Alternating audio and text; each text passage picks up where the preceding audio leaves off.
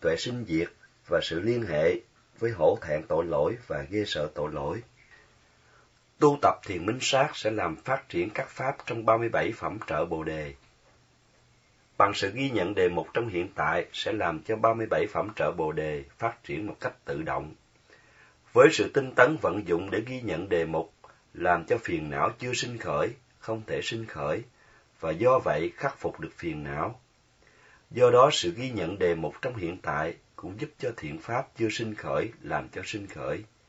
Chẳng hạn làm cho tinh tấn sinh khởi, làm cho các căn hình thành và làm cho các yếu tố khác của 37 phẩm trợ đạo cũng được hình thành. Qua sự ghi nhận sự phòng xẹp hai đề mục khác sinh khởi trong hiện tại, làm cho tuệ minh sát hình thành từ giai đoạn này sang giai đoạn khác.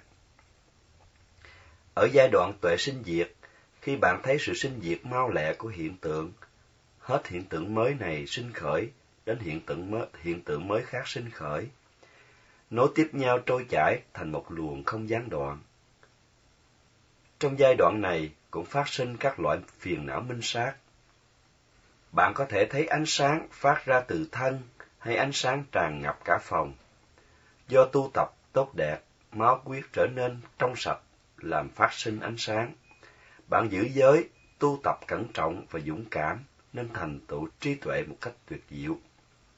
Khả năng ghi nhận mạnh mẽ sâu sắc nên có thể thấy đề mục một cách chi ly, ngay cả đề mục rất vi tế, giống như khả năng cắt một vật thành từng lát thật mỏng, thật nhỏ bằng con dao thật bén. Sư không thể giảng nghĩa chi tiết hơn mà chỉ nói một cách tổng quát về vấn đề này.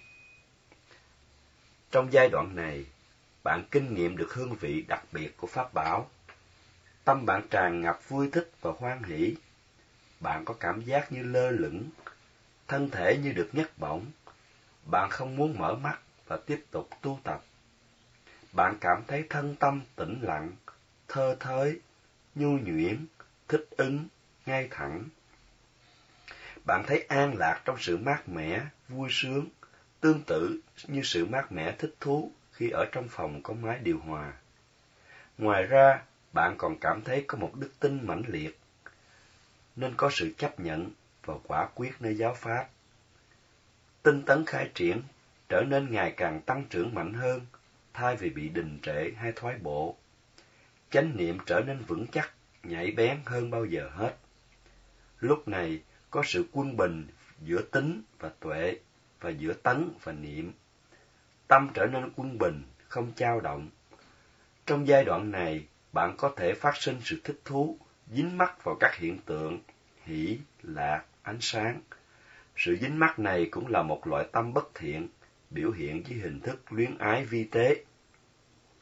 Dính mắc vào ngũ dục là loại dính mắc thô, dính mắc vào các minh sắc ô nhiễm là loại dính mắc vi tế. Cả hai đều là tâm bất thiện. Do đó, khi tu tập, tốt nhất bạn đừng cố ý hay vô tình dính mắc vào các loại minh sát ô nhiễm. Có thể bạn lầm tưởng mình đã chứng đạt đạo quả, nên không muốn tiến xa hơn nữa.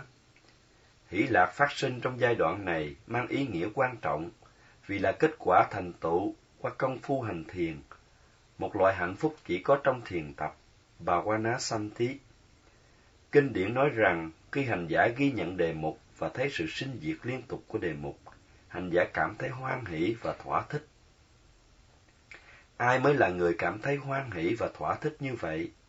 Đó là người hành thiền minh sát, do tu tập tốt đẹp nên tiến được đến giai đoạn thấy sự sinh diệt của đề, đề mục và chứng nghiệm hạnh phúc hỷ lạc. Một khi đã chứng, chứng nghiệm tuệ sinh diệt, nếu tiếp tục cố gắng tu tập xa hơn, chắc chắn ngay trong kiếp sống này, hành giả sẽ chứng đạt hạnh phúc vĩnh viễn, Achanta Santi. Cũng theo kinh điển, trong giai đoạn tuệ sinh diệt, tâm định có trớn, hành giả chứng nghiệm hạnh phúc giáo pháp. Loại hạnh phúc vượt trội rất nhiều lần mà hạnh phúc thế tục không thể nào so sánh bằng. Tâm hành giả trở nên trong sáng, trí tuệ tăng trưởng, niệm, định và tuệ phát triển tuyệt diệu. Do chứng nghiệm được loại hạnh phúc quá đặc biệt không thể nào buông bỏ, hành giả tận dụng cơ hội, gia công gắng sức tu tập xa hơn, chẳng đợi thời gian, hành giả thực chứng được trí tuệ siêu thế. Nhờ hành thiền minh sát và đạt được tuệ sinh diệt, hành giả có được chất bổ giáo pháp. Chúng ta cần các chất dinh dưỡng như nước và sinh tố để bồi bổ giúp thân thể khỏe mạnh. Tương tự, chúng ta cần chất dinh dưỡng để cho tâm khỏe mạnh. Các chất dinh dưỡng của tâm là gì? Đó là loại chất bổ giáo pháp đến từ sự thực hành thiền, minh sát. Nhờ chất bổ giáo pháp, tâm khỏe mạnh, tươi mát và phóng khoáng. Do đó thực hành thiền minh sát sẽ tạo được chất bổ giáo pháp, giúp tâm khỏe mạnh, minh mẫn, làm thay đổi hẳn cuộc đời bạn. Đa số đều đặt ưu tiên cho việc tìm thực phẩm, sinh tố và các chất khoáng để bồi dưỡng thân thể, nhưng không ai để ý hay biết cách tìm chất bổ giáo pháp để bồi dưỡng tâm. Trong sự dưỡng nuôi thân thể, nếu ăn uống không lành mạnh, tiêu thụ thực phẩm không thích hợp sẽ làm hại thân. Do vậy, bạn trở nên dè dặt, cẩn thận trong sự ăn uống. Bạn sợ ăn những món độc hại gây bệnh hoạn cho thân. Cũng giống vậy, trong sự dưỡng nuôi tâm, nếu đưa vào tâm những thứ ô nhiễm, dơ bẩn, sẽ làm hại tâm. Vì thế bạn trở nên hổ thẹn, sợ hãi, làm điều xấu xa, gây bệnh hoạn cho tâm. Do đó bạn cần phải có sự hổ thẹn và sợ hãi làm những điều thấp hèn, làm dơ bẩn thân khẩu ý.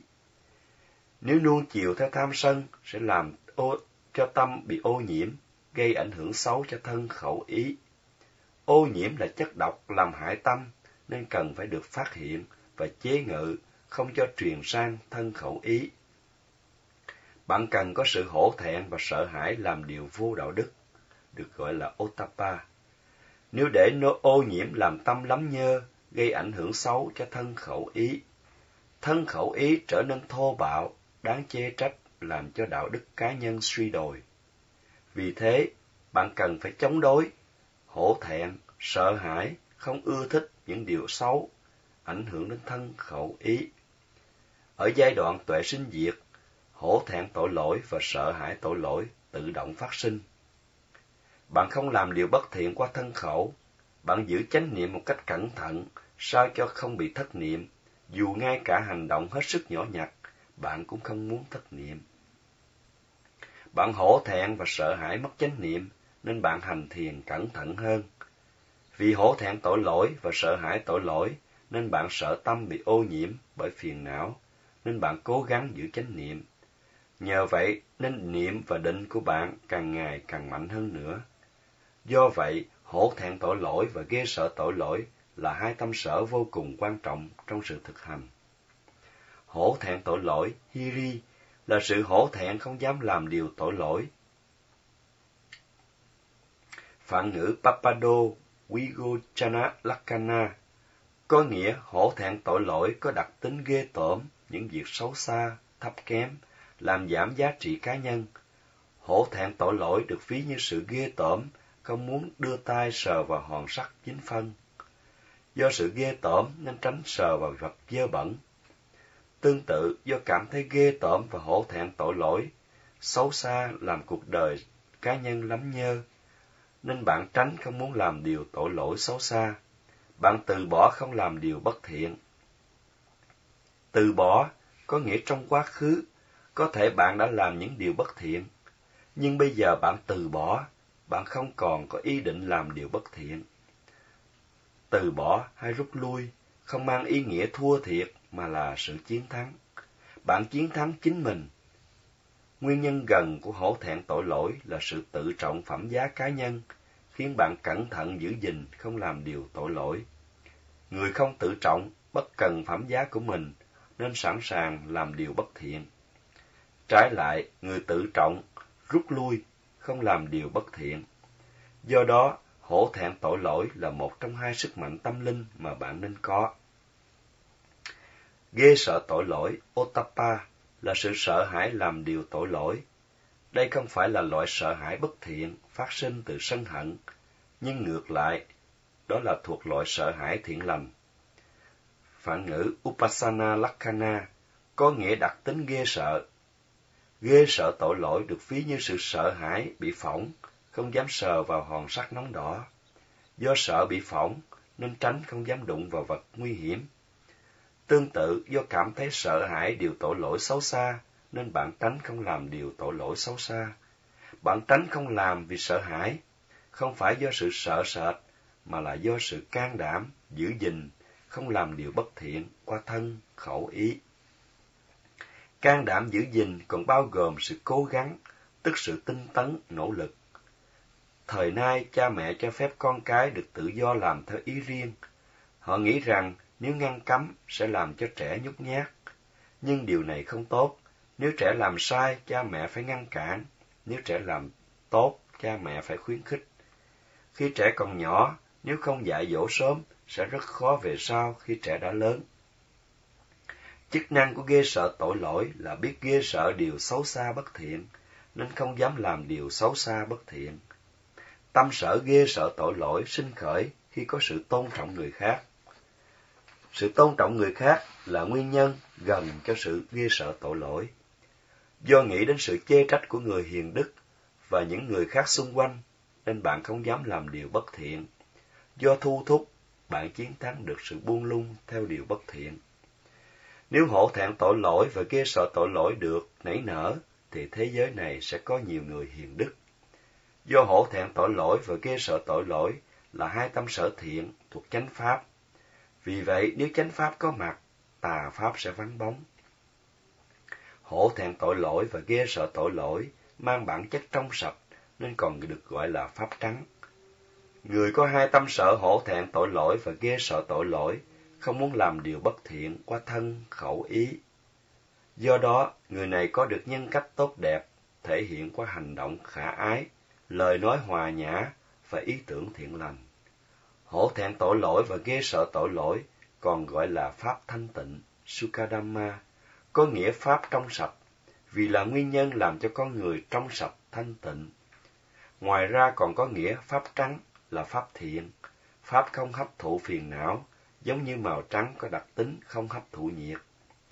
Ngược lại, không hổ thẹn tội lỗi và không ghê sợ tội lỗi là pháp đen, pháp bất thiện, pháp hấp thụ phiền não giống như màu đen có đặc tính hấp thụ nhiệt. Do đó càng có nhiều sự hổ thẹn tội lỗi và ghê sợ tội lỗi, càng cố tránh làm điều bất thiện. Người không có hai tâm sợ hổ thẹn tội lỗi và ghê sợ tội lỗi sẽ không biết hổ thẹn và sợ hãi làm điều bất thiện qua thân khẩu ý. Cuộc đời người ấy hư hỏng khổ sở vì có thân khẩu ý xấu xa, không biết tự thu thúc. Người có hai tâm sợ hổ thẹn tội lỗi và ghê sợ tội lỗi, có sự hổ thẹn và sợ hãi, làm điều bất thiện qua thân khẩu ý. Cuộc đời người này an vui hạnh phúc vì có thân khẩu ý trong sạch và biết tự thu thúc. Do đó làm cho thế giới xung quanh mình cũng được an vui, hạnh phúc. Do vậy, hai thiện pháp, hổ thẹn tội lỗi và ghê sợ tội lỗi, còn được gọi là pháp bảo vệ thế giới, Lokapala. Nếu nhiều người nhờ hai tâm sợ hổ thẹn, tội lỗi và ghê sợ tội lỗi mà có cuộc đời an vui hạnh phúc, thì sẽ làm nhiều người xung quanh cũng được an vui hạnh phúc. Nếu cả thế giới có hai tâm sợ hổ thẹn tội lỗi và ghê sợ tội lỗi, thì tất cả đều an vui hạnh phúc. Hổ thẹn tội lỗi và ghê sợ tội lỗi còn giúp làm đẹp tâm. Nhờ hai pháp này nên cá nhân có tâm tánh trong sạch, đức hạnh tròn đầy. Nhờ thế, cá nhân có địa vị cao trọng, cuộc đời hạnh phúc trong hiện tại. Tuy rằng đang ở trần gian, nhưng sống sung sướng như một chư thiên, nên được gọi là hạ giới chư thiên, Samuti Dewa. Do thân khẩu ý trong sạch, nên khi chết sẽ tái sinh làm chư thiên, nên được gọi là thượng giới chư thiên, Upapati Dewa. Và nếu trong kiếp hiện tại tu tập thiền minh sát, chứng đắc A-la-hán, sẽ được coi như thanh tịnh chư thiên, Visuddhideva. Cũng vì thế, hai pháp hổ thẹn tội lỗi và ghê sợ tội lỗi còn được gọi là pháp sáng, Dewa Dhamma, vì làm cho nhân phẩm con người sáng ngời. Hổ thẹn tội lỗi và ghê sợ tội lỗi còn được coi là điểm tựa đầu, giúp cho sự tu tập được vững chắc. Nhờ biết hổ thẹn và sợ hãi mất chánh niệm, nên cố gắng luôn luôn giữ chánh niệm. Nhờ vậy sự tu tập không bị suy thoái, phát triển được bát chánh đạo và cuối cùng thành tựu niết bàn. Những người khác không có hai thiện pháp này nên không tạo được điểm tựa đầu cho sự tu tập, Vì thực hành cẩu thả, buông lung, không chánh niệm sẽ không tiến bộ trong pháp hành. Tóm lại, hai tâm sở thiện, hổ thẹn tội lỗi và ghê sợ tội lỗi có vai trò quan trọng trong sự tu tập thiền minh sát. Do ảnh hưởng của chúng làm cho hành giả cố gắng tối đa đi ghi nhận đề mục một cách kỹ lưỡng. Nhờ vậy hành giả thấy được bản chất thực sự của đề mục hình thành trí tuệ.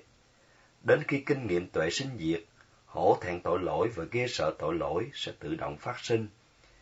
Như đã được đề cập trước đây, năm sức mạnh tâm linh, tính, tấn, niệm, định và tuệ, cùng hai tâm lực, hổ thẹn tội lỗi và ghê sợ tội lỗi, tất cả bảy sức mạnh này sẽ được phát triển tốt đẹp. Nhờ tu tập thiền minh sát nên phát triển được tất cả bảy sức mạnh tâm linh làm chất dưỡng nuôi giáo pháp. Muốn thân thể con người được khỏe mạnh, phải ăn uống kỹ lưỡng mới có sức đề kháng lại bệnh tật. Tâm con người cũng vậy, muốn lành mạnh cần phải có bảy sức mạnh tâm linh, tính, tấn, niệm, định và tuệ mới đề kháng lại phiền não. Nhờ bảy sức mạnh tâm linh này, bạn có được khả năng khắc phục mọi chuyện xảy ra trong đời sống, dù tốt hay xấu. Nhờ tâm trưởng thành cứng cáp, nên không bị căng thẳng, lo âu, vốn là những vấn đề thông thường xảy ra trong đời sống ở phương Tây. Cầu mong bạn tạo được sức mạnh cho tâm, với sự tu tập thiền minh sát, cầu mong bạn có được sự trưởng thành nơi tâm, để có khả năng chống chọi lại những thăng trầm trong đời sống.